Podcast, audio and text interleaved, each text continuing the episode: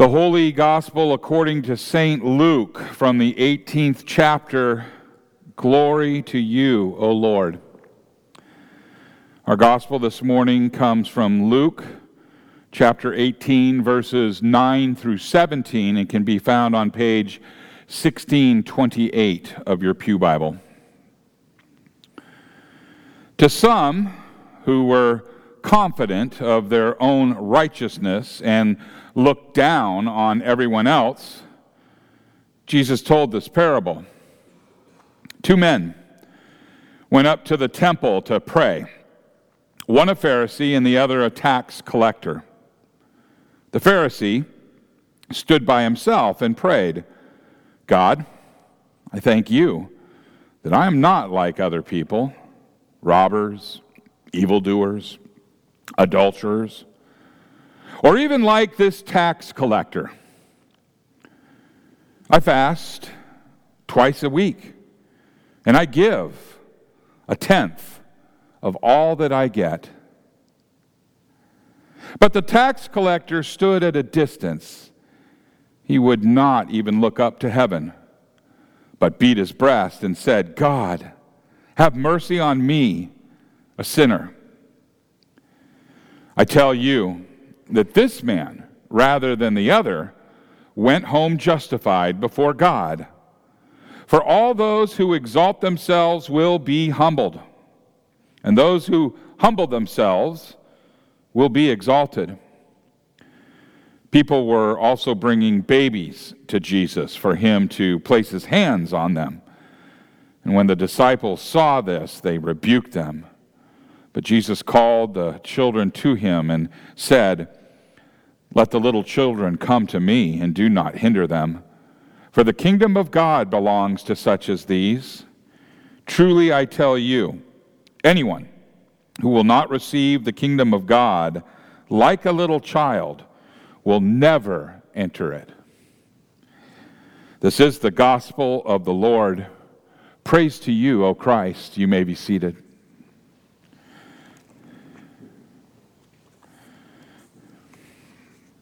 Will you pray with me? May the words of my mouth and the meditation of all of our hearts be acceptable in thy sight, O Lord, our rock and our Redeemer. Amen. In the name of Jesus. So this morning we heard a parable, a story, if you will, where Jesus told uh, this that to some who trusted in themselves that they were righteous, and treated others with contempt. That's from Luke chapter 18. And, and we call this story the Pharisee and the tax collector. And we may know the story very well because we've heard it many times. But how well do we know the meaning? Maybe a, a better question to ask yourself, I ask myself, is this How well do I apply how well do I apply the meaning of this parable to myself? The parable, in and of itself, is, is simple to tell. A Pharisee and a tax collector went to the temple to pray. And the Pharisee spent his whole prayer bragging about himself. And the tax collector confessed his sin, and he, he begged for mercy. And both men got exactly, exactly what they wanted. The Pharisee received the admiration of the people around him, and the tax collector received God's mercy. The tax collector was justified, and the Pharisee was not. And even though the tax collector sinned greatly, God declared him to be righteous. And even though the Pharisee's life looked very good to the public, he was still damned in his sin. Jesus could not have chosen two people of greater contrast than a Pharisee and a tax collector. Back in the day that this was told, people looked at, at, uh, to the Pharisee with a, a great deal of admiration. People looked down on tax collectors, synonymous with the scum of the earth. People hated tax collectors because they worked for the Romans who currently occupied the land of Israel. Tax collectors basically had a franchise relationship with the Roman occupation, and here's how it worked. A tax collector would bid for the rights to a certain territory. Rome would give the right to collect taxes to the highest bidder. And any taxes that the tax collector could get over and above his bid, well, that was his to keep. And in return, Rome would back up the tax collector. How? Well, they would back up the tax collector with law enforcement, the law enforcement arm of the Roman army.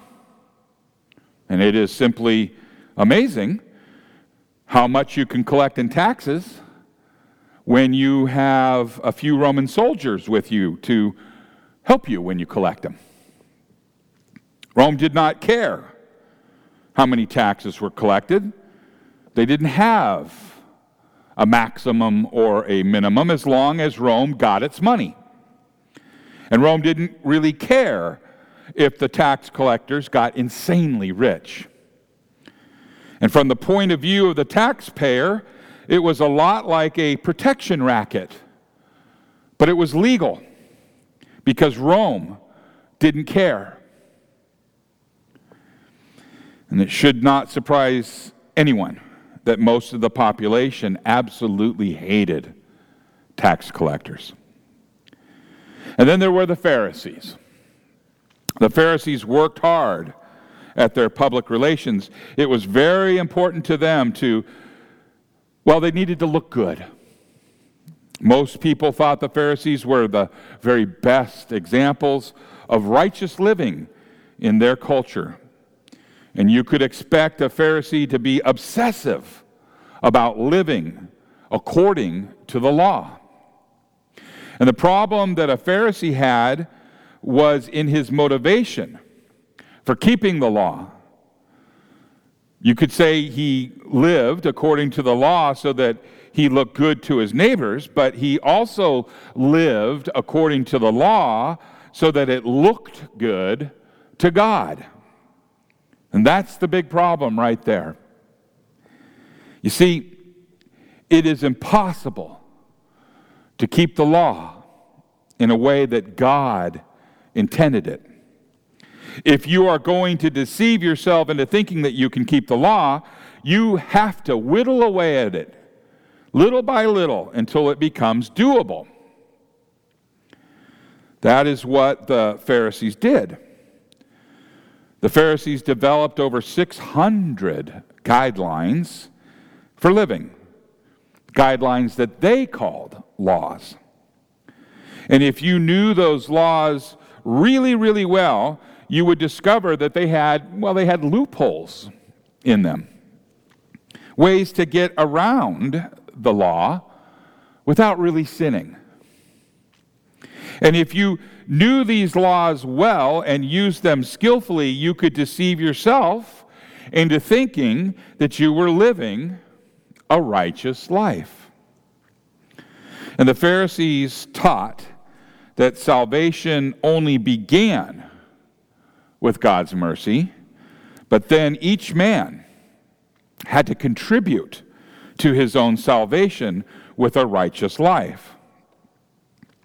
To those who teach rules for living today, to those pastors that preach how to sermons,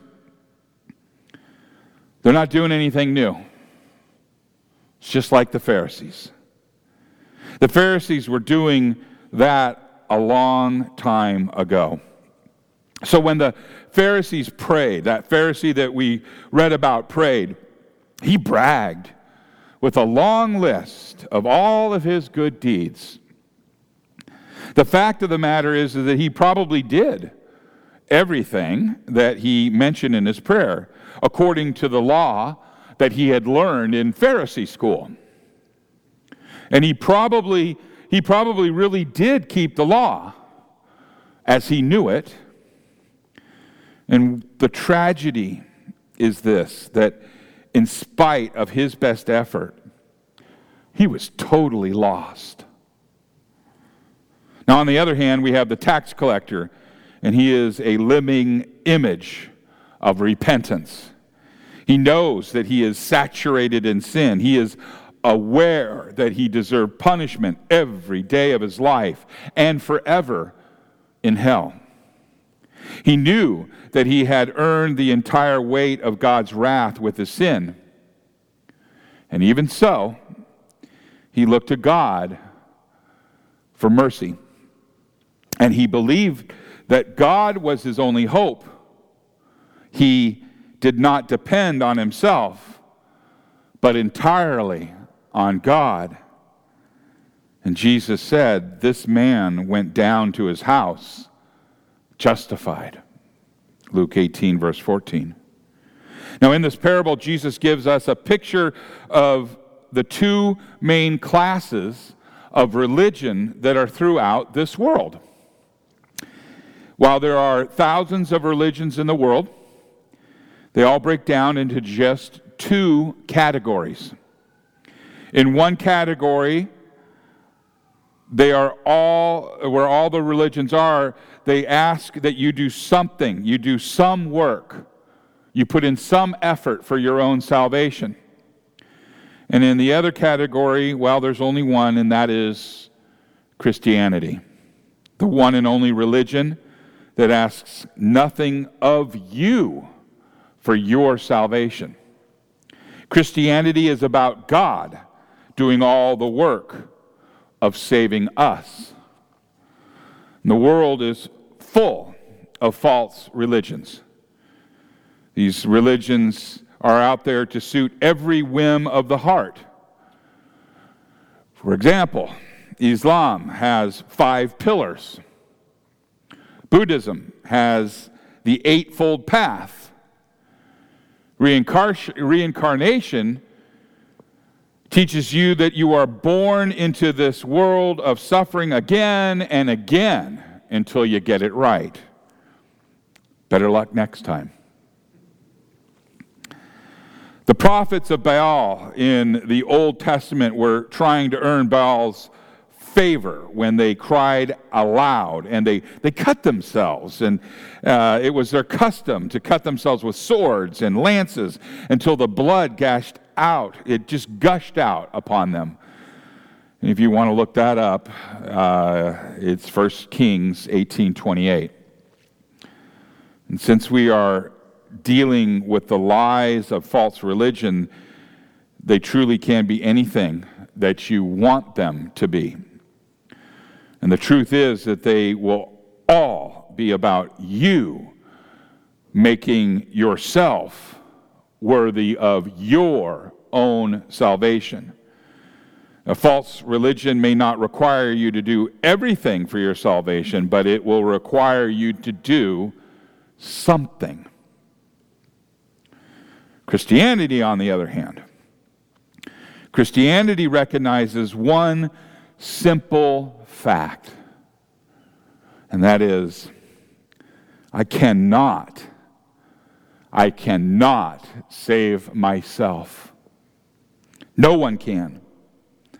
Instead, Christianity proclaims a salvation where God does all of the work of salvation. And He even sends the Holy Spirit to establish faith in me because I can't even believe in Him on my own effort. As Martin Luther states in the Small Catechism, he says, he writes, I believe that I cannot, by my own reason or strength, believe in Jesus Christ, my Lord, or come to Him. Christianity proclaims a salvation that is a free gift from God. I do, you do nothing for salvation. God does it all. It is by the Holy Spirit's gift of faith that the tax collector can enter the, ta- the temple and say this God, be merciful to me, a sinner. Because God does all of the work, all of the work of salvation, and He is faithful, He is true, He is almighty, and He is all knowing. Christianity gives you 100% certainty of your salvation. You can be 100% certain of your salvation because you do nothing. God. God does it all. He earned our salvation for us, and He delivers that salvation to us, and He takes the dead soul and brings it to life. Now, the Bible certainly sets forth the work of God in earning our salvation. It, it, it, it puts it plain. And I'm going to read a whole bunch of different scriptures, so brace yourselves. Maybe even take a note for the, I'll, I'll cite the, the source, the address for you. First, when the fullness of time had come, God sent forth his Son, born of a woman, born under the law to redeem those who were under the law, so that we might receive adoption as sons. Paul's letter to the Galatians, chapter 4, verse 4 and 5. First of all, the Son of God took on our human flesh in order to take our place. And he took our place under the law, and he lived a perfect life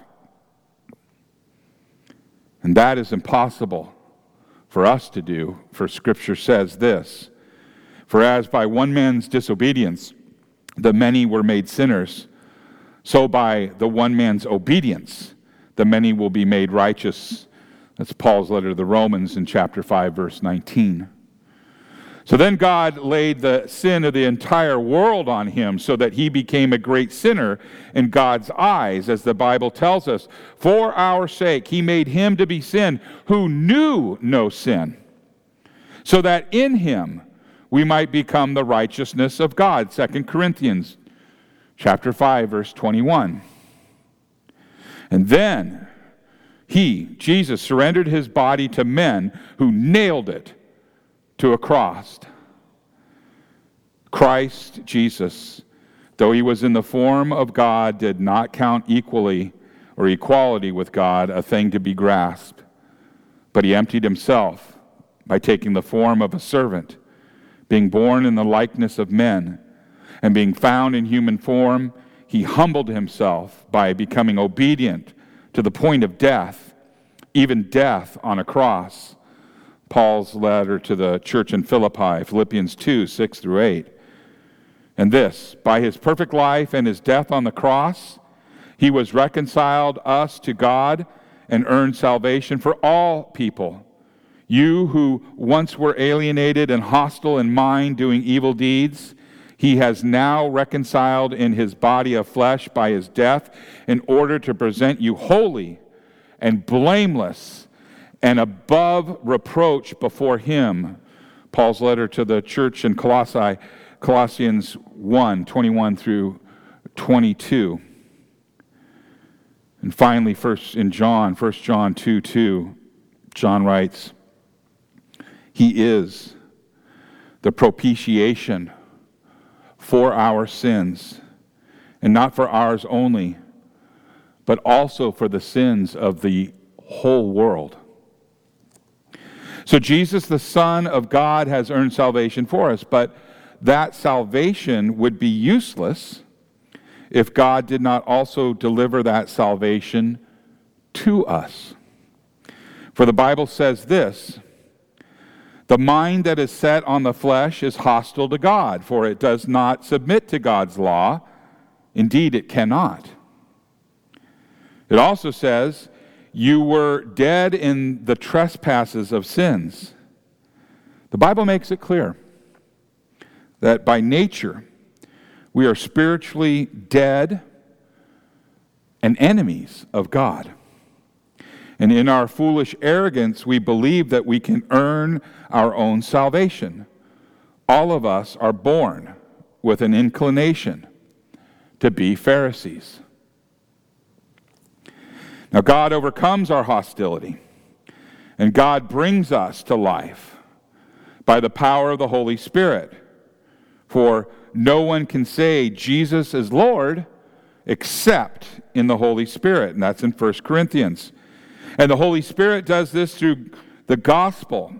For the gospel is the power of God for salvation to everyone who believes. That's from Romans 1. And faith comes from hearing, and hearing through the word of Christ. Romans 10 17. So, it is that the Holy Spirit produces and maintains faith through the gospel, and so delivers the saving work of Jesus Christ to us. The men in my men's group and you in our, in our um, Bible study on Tuesdays, when we go around the room and ask for prayers, I ask for God to prepare all of your hearts every Sunday before you come here. I invoke the Holy Spirit. I pray, Holy Spirit, help me get out of your way. I say, Holy Spirit, do the gospel unto the hearers. That's his job. My job is to proclaim him rightly and truthfully. The Pharisee judged himself by comparing himself to other people. We heard him. He said, God, I thank you that I'm not like other men, like extortioners, like the unjust, like adulterers, or even like this tax collector. Now, here's the question Are you listening? How often have you heard this story and thought this? God, I thank you that I am not like other men, extortioners, unjust, adulterers, or even like this Pharisee. As soon as we start judging our righteousness by comparison to other people, we begin to become like the Pharisee. And as soon as we say that we are in any way responsible for our salvation, we join the Pharisee in bragging of our greatness. We draw attention away from God and toward ourselves. And as soon as phrases like, I should, I must, I have to, I ought to, and so forth enter our talk about salvation, we are in danger of taking on that responsibility for our salvation. And this is a constant temptation. But thank goodness that the Holy Spirit has called us by the gospel, that He has enlightened us with His gifts and sanctified us and kept us in the true faith. For it is God, the Holy Spirit, who delivers the salvation earned for us on the cross by Jesus Christ. And He gives it to us by His gift of faith. And it is only by the Holy Spirit's gift of faith that we can join the tax collector in this parable and say, God be merciful on me, a sinner. It is only by the Holy Spirit's gift of faith that we can go home today and every day justified. And it is only in the name of Jesus that this is true. Amen and amen.